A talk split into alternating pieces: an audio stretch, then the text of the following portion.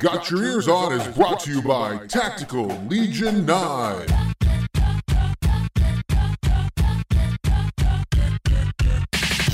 right, everybody, hello and welcome to this week's episode of Got Your Ears On. Guido here, along with Scoot Zing!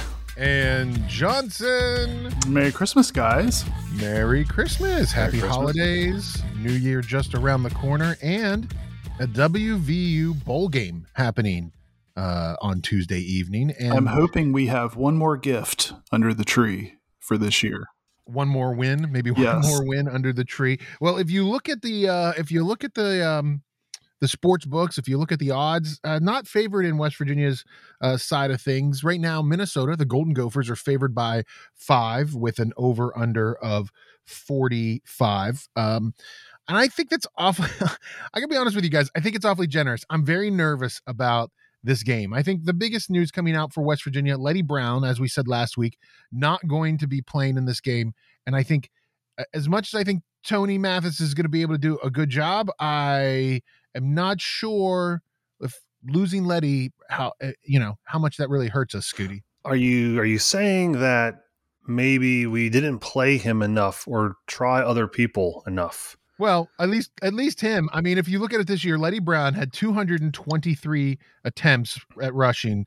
Tony only comes in with 59 uh, rushing attempts. Does that season. seem to be maybe the uh, modus operandum of this coaching staff to ride one person through thick and thin and a lot of thin? No matter what happens, Yes. Well, I think it is what it is. I mean, Leddie Brown was, you know, an All American. He was coming in preseason All American. He was, you know, hyped rush, ru- you know, hyped going into the season.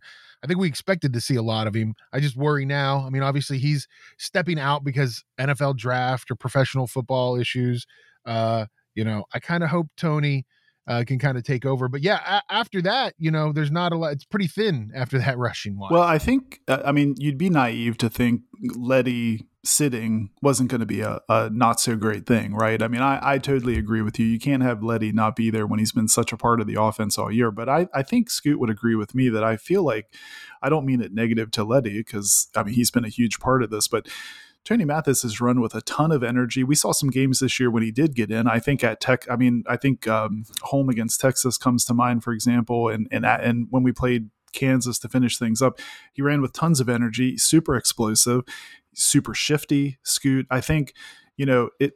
We, we could be doing worse is all I'm saying. When if Leddie's not going to be there, then I think Mathis is still a great option, and I'm actually excited for him. I think he's probably going to be motivated to grab the reins and like, hey, this is my shot. So I, you know, I, I I'm interested to see. Yeah, and Zach Frazier said Sunday during the press conferences down in Arizona that uh, you know that Tony Mathis is one of the hardest workers in the gym. He's one of the hardest workers at practice, um, and that you know on top of everything else, that it's a great opportunity for him because he's going to see a lot of time next year. And uh, so it was it was really nice to hear Zach come out and you know be very positive about what he thinks Tony can do. What's odd to me is if you look back at last year's team, same coaching staff by and large on the offensive side, uh, we used Alex Sinkfield quite a bit. I, I think Right. it's kind of Yeah. like uh, if if Leddie was thunder, Alex Sinkfield was kind of like lightning, right? Um, odd that we didn't do that this year because I think that now, granted, Alex Sinkfield's a little bit slighter than Tony Mathis. I think Alex Sinkfield's a little bit more of a, uh, I think of him more of like a slot receiver type guy. But you would think that maybe they would have mixed Tony Mathis or Avarius Sparrow or Justin Johnson even a little bit more than they did um, early on in the season. Now, Avarius Sparrow, of course, has left. But um, I'm just surprised that they didn't mix somebody else a little bit more into the mix. Yeah, and I think that we kind of know what we're going to see from WVU guys. I mean, with the fact that you've got, you know, a little shallow on the running back side of things. You've lost a couple of wide receivers, but the guys who have done a lot of the production this year are still going to be there. And obviously, Jarret Doege probably going to see most of the time as a starting quarterback. I'm going to be interested to see what happens after his bowl experience last year, Doege, you know, and getting pulled in the second half, and Austin Kendall coming in and essentially, well, and actually winning the Liberty Bowl last year. It'll be interesting to see how uh, Doege responds this year going back to his second bowl game. Let's say we have a similar situation, right? Let's say he comes out, uh, throws an interception, fumbles on a um, what he fumbled on a uh, sack, I think last year. I think those were two Right. big. Yep. Let's say he does something very similar. Okay. Do you Yeah. see any scenario where Neal Brown switches at the quarterback spot? I mean, I think it. I don't know, Scoot. I, I, I it, it, my hope of hopes that it is. I think it depends on where the score is. I think if that, you know, I think last year, I think last year, and let me, I'll phrase it this way. I think last year, Neal Brown knew that Austin Kendall could probably come in and win the game.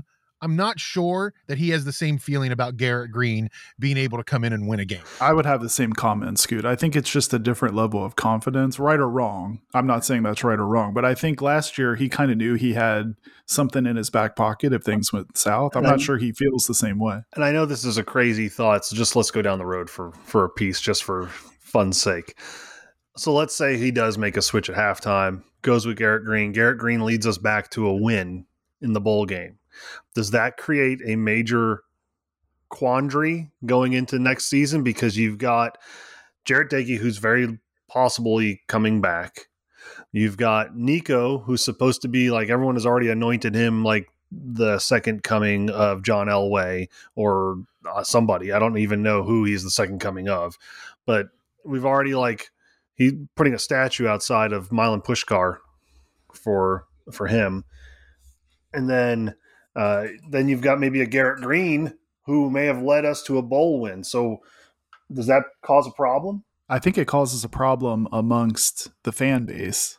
Uh, I can see that happening for sure. I can see people doing the "See, I told you so." Where's Garrett been all year? Now, I I don't think it. Scoot, you're not going to like this, but I don't think it causes any changes among the coaching staff because just like last year, they still came into the new season pretty committed to to Jarret Doege, and I can see them totally doing that even under those circumstances again this year. So I, I think it's an interesting scenario. I think all it does is rile up the fan base even more. To be honest, I don't know that it changes who they pick as QB one. But I think actual in actuality, like I think we've, I think there's maybe uh, one or two scenarios where you see Garrett Greene in this game, and I think those scenarios are, you know, obviously Doege gets hurt, Garrett Greene's the backup, but I think those scenarios are we are either up by a lot and have enough junk time for Garrett Greene to get some time, or we're down by a lot. I don't think it's going to be a situation like last year in the Liberty Bowl where it was a close game and Doege wasn't performing and we made the switch. I think that even if it's a close game going into the third quarter, Doege's still in there. Well, I think another scenario too, Guido, could be.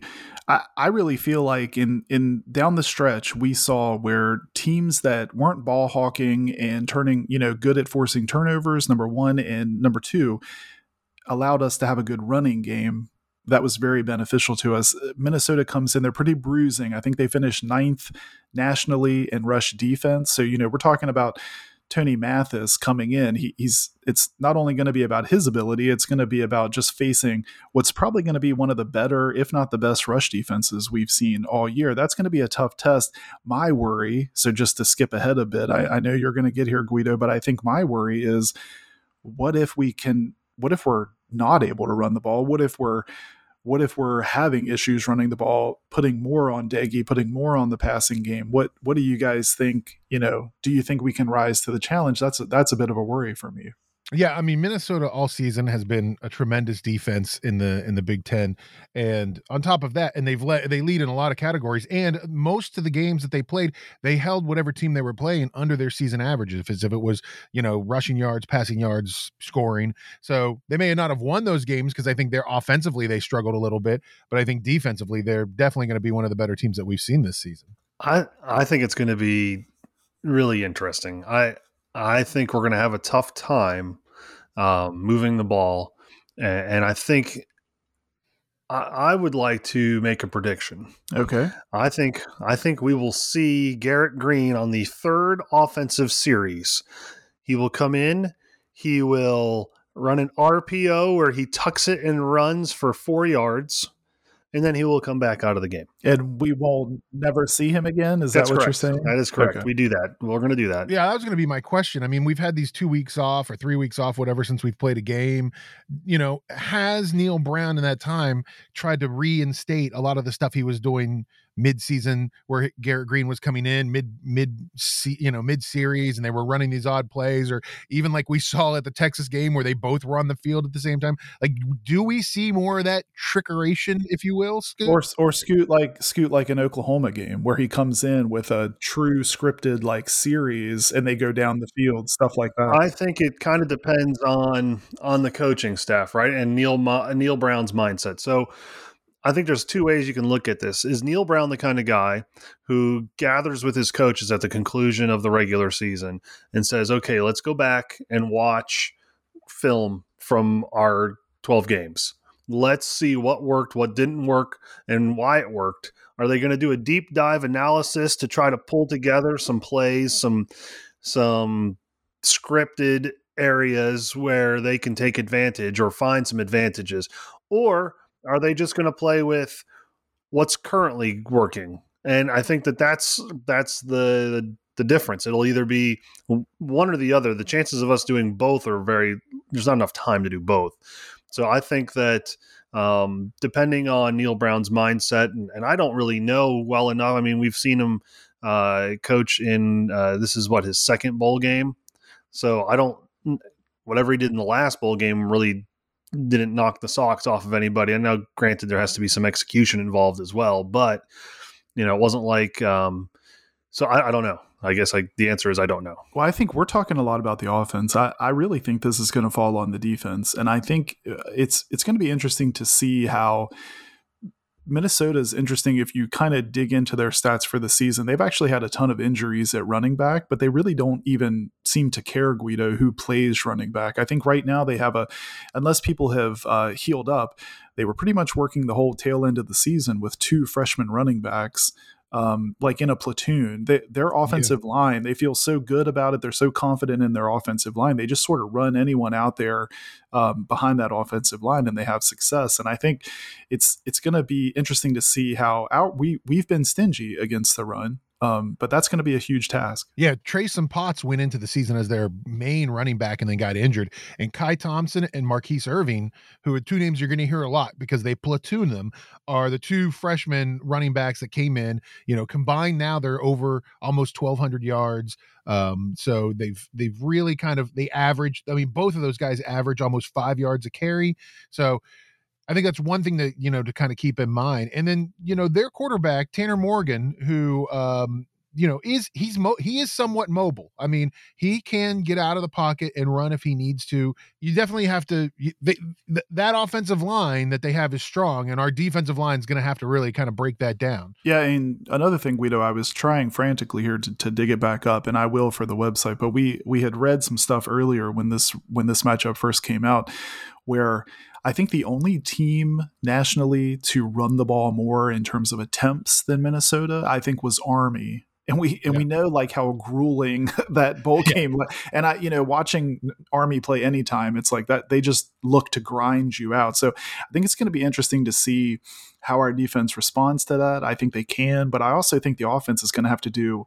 I don't think they have to score a ton of points, but they need to help those guys get off the field every now and then. Or I think I, I worry that that's a game where, like, by the fourth quarter, you know, you're just like exhausted from this punishing you know, running game the whole time. And they're not bad through the air either. I mean, Tanner Morgan's done well. He's got almost 2,000 yards passing for the season. They've got three. And I got to tell you guys, the hyphenated jersey names are going to be on fire this game. so, you know, we've got Bryce Ford Wheaton. We got that one. Uh, they've got their number one uh, receiver is Chris Ot- Autman-Bell, is his name. Uh, you got um, Brevyn Spann-Ford and Mike Brown-Stephens, all hyphenated names, are their top three receivers. Um, but those guys all average, you know, 14, 12, 14, 17 yards uh, per catch. Um, and all those guys, you know, they spread it out. They've got, like, again, same thing with running back. They've got three or four receivers that carry the weight on their team. Interesting enough about this Minnesota Gopher team as well is that uh, they kind of follow this mindset that PJ Fleck has kind of instilled. One, he's a coach that wears a tie, which you don't see too often. Yeah, yeah right, very right. often. Uh, two, they're uh, really pushing this boat theme. They row some sort of boat. Yeah, there's a big they rowing. The yeah, right. Yeah, uh, which Big on rowing. Yep. which doesn't fit Gophers at all. But I guess there's a lot of lakes in Minnesota. Not not really. Right? Maybe. so I That's don't it, like. I would you think that you would have gone with something a little bit more Gopher centered? dig the hole? Dig Or the hole, like what? or, Dig the I don't, I don't really know what gophers do, but Let's ruin the golf course. steal the carrots. Like, don't gophers like? St- I, I mean, I watched a lot of cartoons when I was a kid. Don't they steal carrots? And I they I think, think they about do. the gopher, the gopher and Caddyshack, Scooty. That's all I can think about every Yeah, time they say the ball. golden gophers. Get the, get the golf Yeah, ball. Get the, get the golf ball. Yeah, it'll be interesting. I, I- so we're a little more guys than 24 hours as we record this from kickoff, and the one thing we haven't talked about is how COVID has been affecting the bowl season. So far, it's been crazy. The Fenway Bowl, the Hawaii Bowl, the Military Bowl, all canceled because of COVID issues. Rutgers, who uh, is what five was five and seven, I think they got a bowl game to come in the Gator Bowl because Texas A&M got sick with COVID. Uh, as of Sunday at the press conference, uh, there was no COVID issues, as as they said, for either team. How do we feel with less than 24 hours left? Do you think do you think we're going to get this game in? What's okay? So here's my question, right? A typical college football roster. How many people are on that roster? Well, each team's probably traveling somewhere in the 70 range, I would guess, of players, of players. But you got to remember, not only do you have players, but you have a ton of support staff that goes with them, probably another 70 people. So my my question is though, right? If and I know this is going to sound uh, probably stupid, which uh, I'll take that chance. Why why do we have so many people on these rosters if we're not willing to use some of them? Now I get it. In some cases, you've got uh, you know 20 offensive line or whatever 20 linemen offense and defense and maybe 13 of them are six so that leaves you with seven and that causes a problem where you can't you know have enough right but if you've got like my thought is yes, you want to have your scholarship players there because those are the ones that are typically first and second string players. But what's the point of even walking onto a team if you have zero chance of playing? And you know, you there's your one opportunity where you might be able to get to play, and they're like, you know what? Uh, we'd rather cancel the game than have to run you out there on the field because we don't feel good about that. So well, Thank- no, I thanks for wearing the I uniform.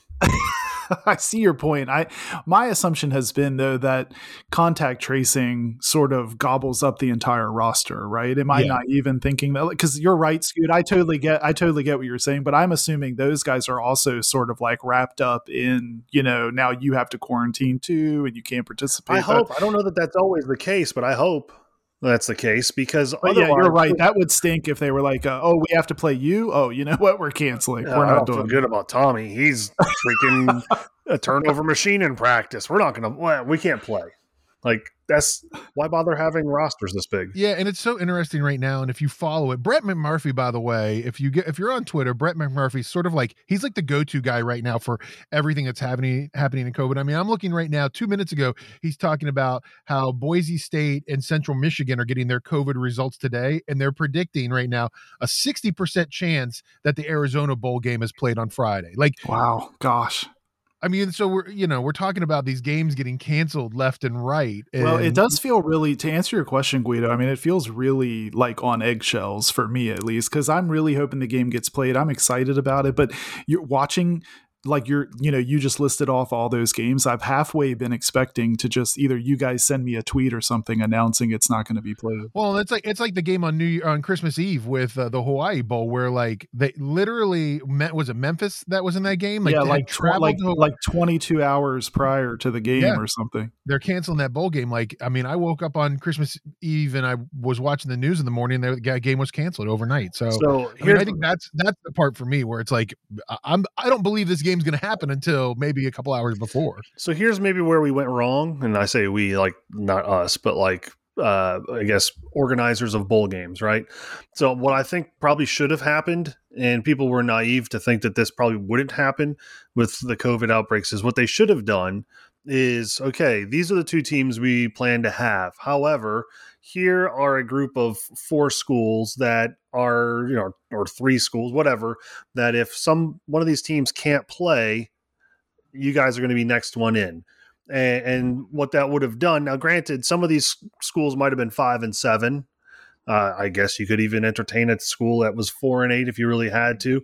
But maybe that leads that that team, that coach, to keep his players somewhat isolated from the outside, kind of in a quasi bubble, to continue practice, to kind of just be ready just in case. Now you may not get the chance, but if the chance you know presents itself we're coming and i think you kind of saw sort of now it would have been weird how marshall was lobbying to get a second bowl game which i don't know that that's ever been a thing where right. you can play in two bowl games and they're not like part of the conf- uh, the college football playoff but I think there's got to be some coordination there on the other in, the part of some of these other schools, right? So it, it would be nice if you could just say, well, um, you know, uh, Texas A&M can't play hey, New Mexico, you guys, you get to go, or yeah, whoever. Right. And, and, and, and, you're right, Scooty. It would have been a great idea because then those teams, you could have just picked up, you know, whatever, a dozen teams or so and said, hey, you guys can have these 15 extra practices just like you were going to a bowl game. And then you're like on call. You're the backup. It's just like what's happening in the NBA right now, where you guys got guys like call Joe player, Johnson yeah. that are 42 years old coming up and playing. Yeah, they're they're like backup. I've actually players, had to turn down a couple of calls. Right. Yeah, I, I was assuming that, Scoot. Yeah. Yeah.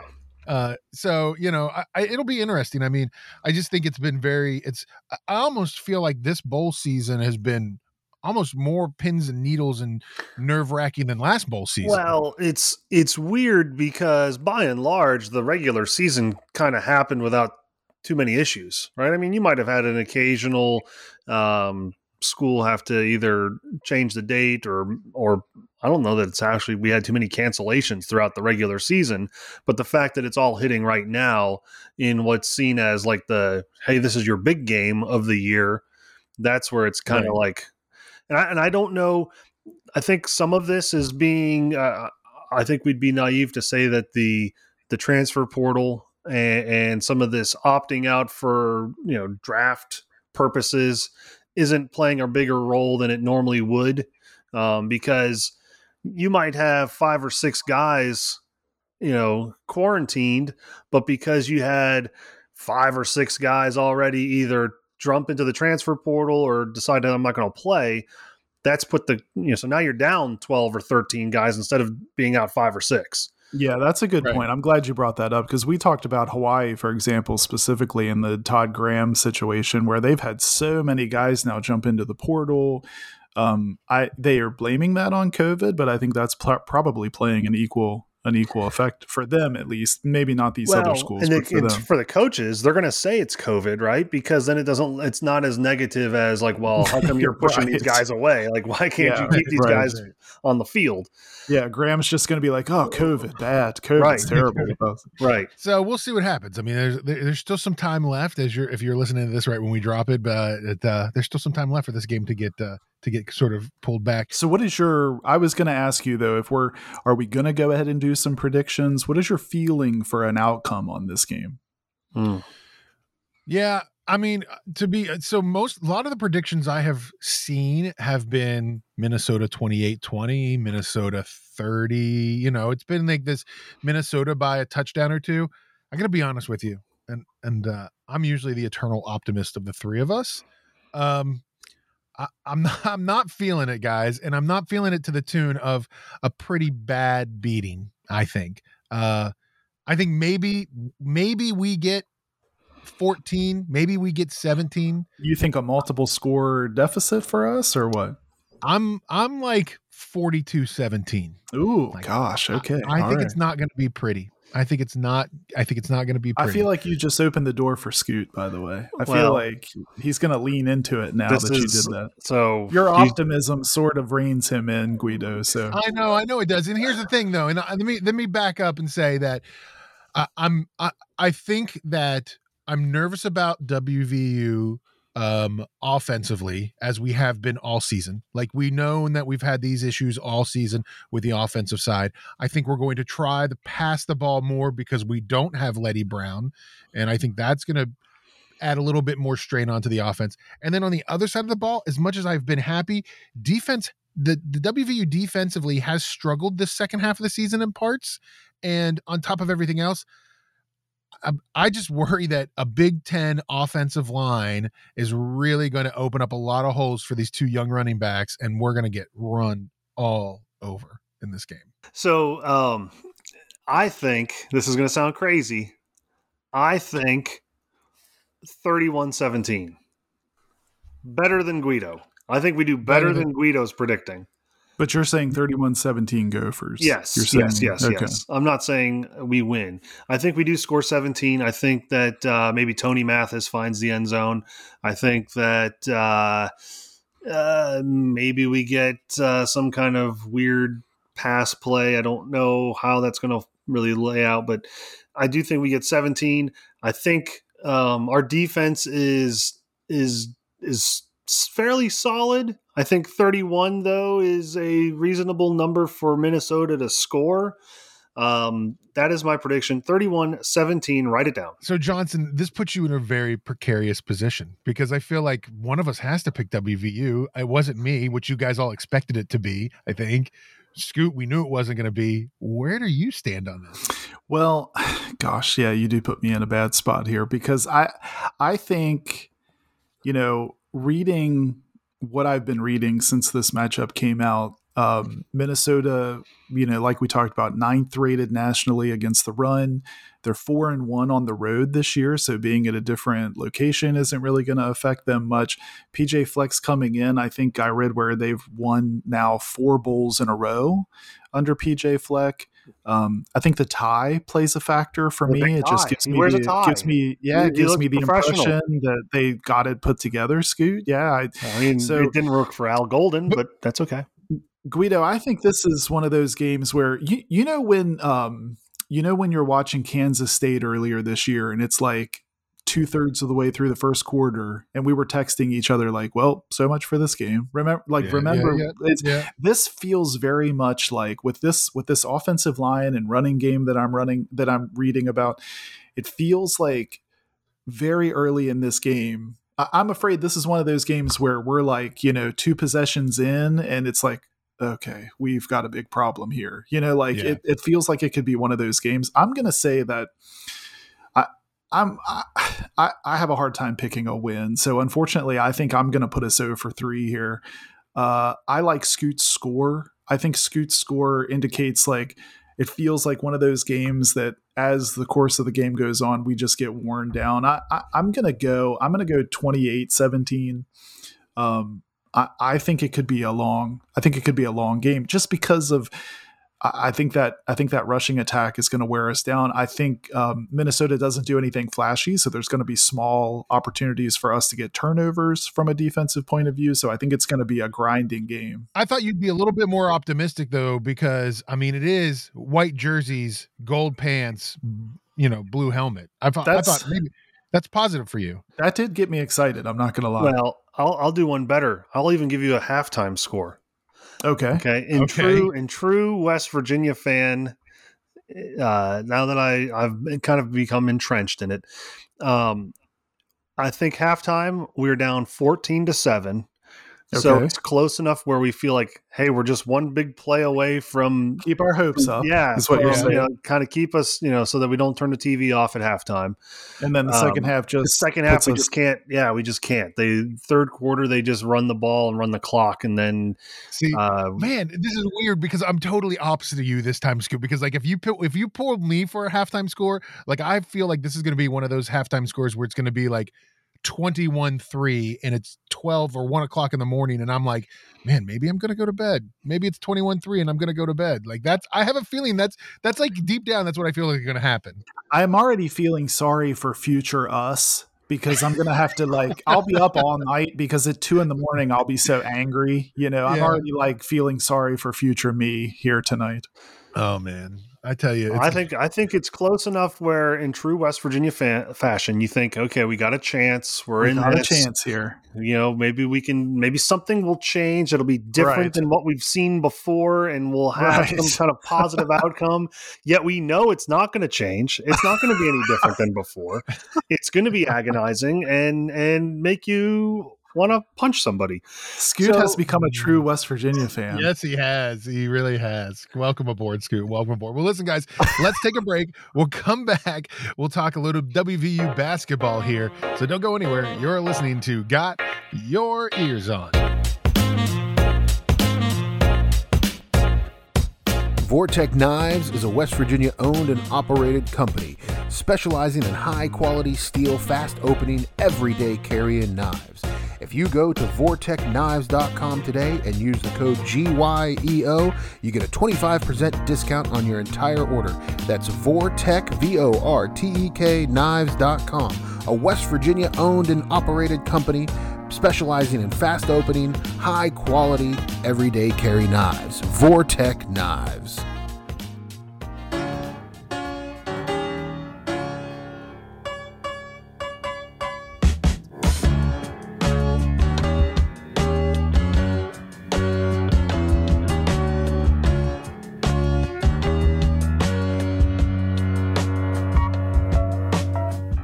Welcome back to Got Your Ears on Guido here, along with Scoot and Johnson. And listen, don't forget, find us online. Look for us on Instagram or Twitter at Got Your Ears. You can also find us on Facebook and check out our website, gotyourearson.com. It's the hub of everything about us, Johnson.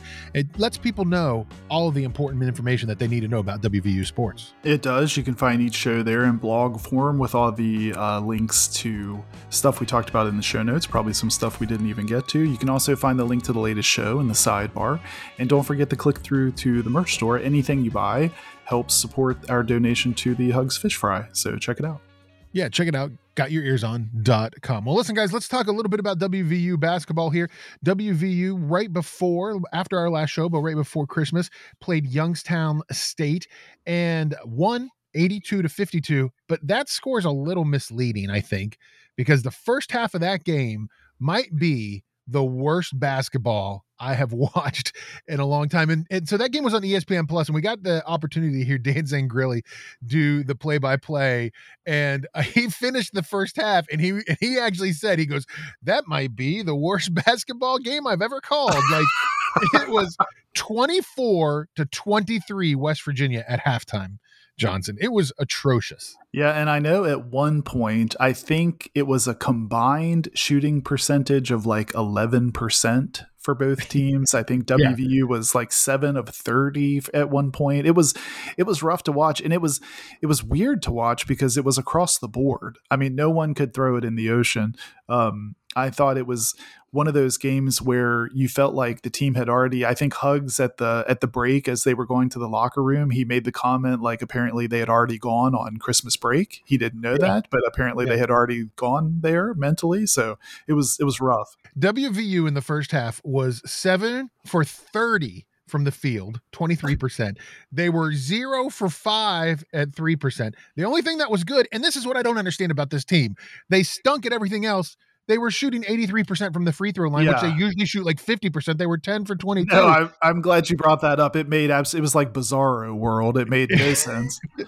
I just I, this team, I just cannot figure out what they're doing, and I don't think coach can either. And even after the game in the post game with Tony Caridi, Scooty, he kind of laid into him. I mean, even after winning by you know eh, 30 points, 82-52 over Youngstown State, he said they were horrible. He goes, I, these guys have no drive, no. I mean, he was he definitely did hardcore Coach Huggins speak. Well, and, and what's even crazier, and maybe this is an indicative of just what was going on this past week. Sean McNeil was recently named Big Twelve Player of the Week for his performance in the Youngstown State game. In one half, yeah, he had 23 yeah. points in the second half, and that right. by that by itself, that 20 minutes by itself, got him the Player of the Week. So, well, I, and does that mean Guido, nobody think, else played? What's going on? What? Well, and Guido, I think the point you were making, they he had a quote from Hugs that says, um, "You got to play with some enthusiasm." We had a couple guys who I thought we could depend on for that, and they decided to be clowns instead. I mean, that's pretty like he just quote. had it. He he was like yeah. fed up completely. It's funny because Coach Huggins, more than maybe any other coach, uh, with the exception of I guess Boeheim and Krzyzewski he seems more like a dad than he does a coach at times, right? Because that's something your dad would say. Yeah, that's like, like I don't see Shaka Smart saying that to one about one of his players. Like I right. feel like this is a dad type conversation. Yeah, like oh, you're gonna okay, you're not gonna go uh, take care of the dishes. Gonna continue to be a clown. Go be a clown and take out the garbage. Then you know, like it's it's right. Like it's it's kind of goofy, but at the same time, like that's that's where we're at with this program, and it, it does make you wonder who the clowns are. Well, and I didn't even read, I should have read. So, the most impactful part of that, he said the next time they want to do it, they can be clowns the rest of their life, but it just won't be here. And I think that uh, you know that that was like the hook on that quote. I, and I think you're right, Scoot. I spent the rest of the time looking at the box score, like who are the clowns? Like Yeah, who, right. like who? But I think Well, he was just If, across if the play, board are you, completely. are you a clown if you played? If you didn't play, are you a clown? Like, right? what's Yeah. the- If you didn't see the court, are you? Yeah, you didn't work hard enough to even get on the court. Like what? What are we reading there? Well, I'm actually starting to. I think, and maybe I could be wrong, but I, I'm starting to think some of that's pointed towards, you know, guys like Jalen Bridges and Isaiah Cottrell. Like, I think those are the guys that he's sort of more pointing that to. I mean, Sean McNeil does what he does. I mean, Sean. And here's the thing, and Scoot said this early. Er, I think Scoot said this last year, and he said it earlier this year, maybe when we were talking to Brent. Like, when Sean gets hot, he gets hot. It's just a matter of like when he can actually get hot and start shooting the ball. Taz has been leading this team all along, but Taz again has another cold game. He's four for 12. You know, he was two for three beyond the arc um, and still had 16 points. But I think I think a lot of it is pointed towards guys like Jalen Bridges and Isaiah Cottrell and Kedrian Johnson in some ways, where those are those middle guys that he expects more out of that aren't producing. Yeah, and I think Scoot, one thing because you brought it up last week, Taz only one turnover this game, so that was kind of good. I thought, you know, we we had some a stretch of games there where we felt like Taz was probably felt like he had to do more, kind of got in one of those like trying too hard situations and had some a little bit of sloppy play. I didn't see any of that here, as bad as it was in that first half. I didn't get that feeling, um, and I think it's also we should also mention Scoot in true dad form.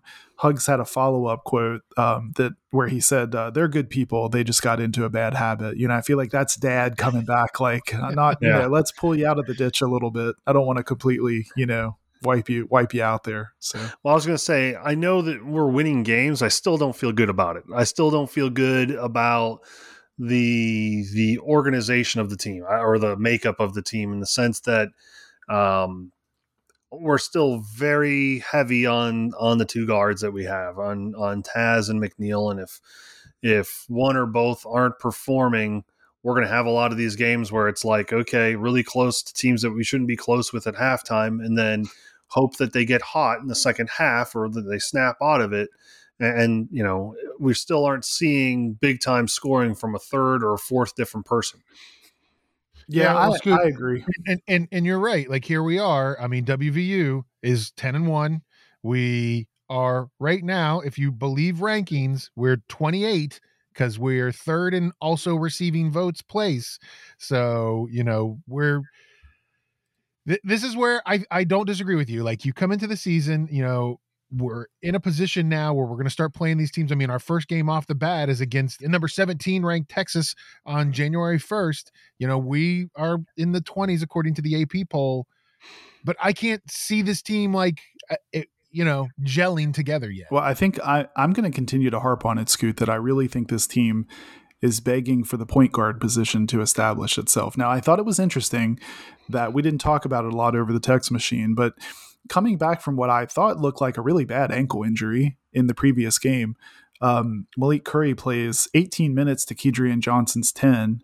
He goes no turnovers, that I think is a plus, and he goes four for six from the field, scores 12 points, adds four assists. I, I think that's super solid. And I think if he could create more, I would start. You know, I have these games with Malik Curry early on. I'm like, oh man, I think this could be the point guard I was hoping we were getting from Old Dominion. Then he has a couple games where I'm like, I, I can't stomach the turnovers. And now look, I know most of this happened in like a hmm. second half when we finally got our heads out of our collective rear ends. But I still feel like we see these glimpses where Malik Curry could be that little bit of a third like complement if if he could keep the turnovers down and maybe create more. I could get I could get excited about that. But I, I don't know. We need some consistency there, right? We can't have the up and down because if we have the up and down, we're going to have to cross our fingers and hope that the up is when the other guys are down. We can't have them all on the same page one game and then nobody on the same page the next game. That's that's a recipe for disaster. I will say this though, in, in terms of the ranking, um, I know I've seen a lot of people on Twitter going uh, ape, uh, going ape, saying that we should be higher ranked and that uh, we're 10 and 1 and oh, we're not a blue blood so that's why we get pushed the side to be honest with you i think 28 is a fair ranking. I think 28 is is a fair assessment with this team in mind right? You I can't think, just I look at 28's the, a generous ranking scoot to be honest well, and I, yeah and I, I think you can't look at just the record and say well we're 10 and 1 why aren't we ranked 15 you know so and so is 10 and 1 and they're ranked in the top 10 that's it's who you play it's what we're what and I know there's some sort of uh, it probably shouldn't be any prediction base on on where your rank is, but the first ranking that comes out is all prediction based. So there is some prediction yeah, based right. on on rankings. So I think it's a fairly um, like you said, generous or, or, fair ranking. Yeah, and I think Guido too. I say you guys know I love uh, at WB Stats Guy on Twitter. I, I don't. He always tweets out such great stuff. He had a tweet earlier this week. WVU eleven and one this season. Five uh, Q1 or Q2 games. Now we'd have to dig into that. He he kind of tweeted out what the Q the quadrant games mean. Yeah. Uh, but three KenPom top seventy opponents so far. The remaining schedule this yeah. grind like- of a conference. 18 q1 or q2 games 19 so all the entire rest 19 remaining games top 70 KenPom opponents. So i think scoot yeah. your, your, point stands. I, am reinforcing your point that yes you're 11 and 1 and that's great. I'm glad we are. In that marquette loss you could argue we just we just lost the handle. Really we should be 12 and 0 and we should have won that that tournament. Um the second half of this season or you know what i'm saying these next 19 games wow wow is the competition going to be going to be a different yeah. animal so yeah it'll be it'll be interesting to see how wvu does when we you know get into the to the conference play. I mean, we start off we start off rough. I mean, we start off with Texas, you know, and then we play a TCU team that's not great, but you know that game's on the road, so we get two two away games on the first and the third um, to see how we can handle that. Uh, Texas game is at the Erwin Center in Austin. It's a noon tip off on January 1st. So good good way to spend New Year's Day. That game's on ESPNU. And then on the third, they play TCU in Fort Worth. That game is also on ESPNU at 7 p.m. Guys, we're going to wrap it up this week. We'll be back next week with another show. We'll break down the bowl win, bowl loss. I mean, if you go by all three of us, it'll be a bowl loss. And we'll talk about this upcoming basketball conference. Everybody have a happy new year. And don't forget, look for us online. You can find us on Instagram and Twitter at Got Your Ears. You can also get, check out our website, gotyourearson.com. Well, happy new year, happy bowling, and happy new year. Yeah. And don't forget, WVU plays in the Guaranteed Rate Bowl. That's Tuesday night, the 28th at 10 15 p.m. So, drink your Red Bull, take your NoDoz, and be ready for some football. Yes, in, into the wee hours of the morning. We'll all stay up. We'll make I, it. I hope that you make it past halftime, Guido. I, I, maybe we should do some too. side uh, some prop bets on Guido's awakeness. Yeah. yeah, we should we should do some prop, prop bets on who can stay who's going to fall asleep first. It'll be it'll be interesting. I'm planning. I have already planned in my day uh, a nap. Like I have a I've you know cordoned you, off a you know hour section and a half of time to try to you have a section of time yeah. for a nap. Yeah, I'm like everybody leave me alone. I got to get some nap time in before the game yes. before the game tips key. Off, so key. All right, guys, thanks for listening. We'll be back next week. You've been listening to Got Your Ears On.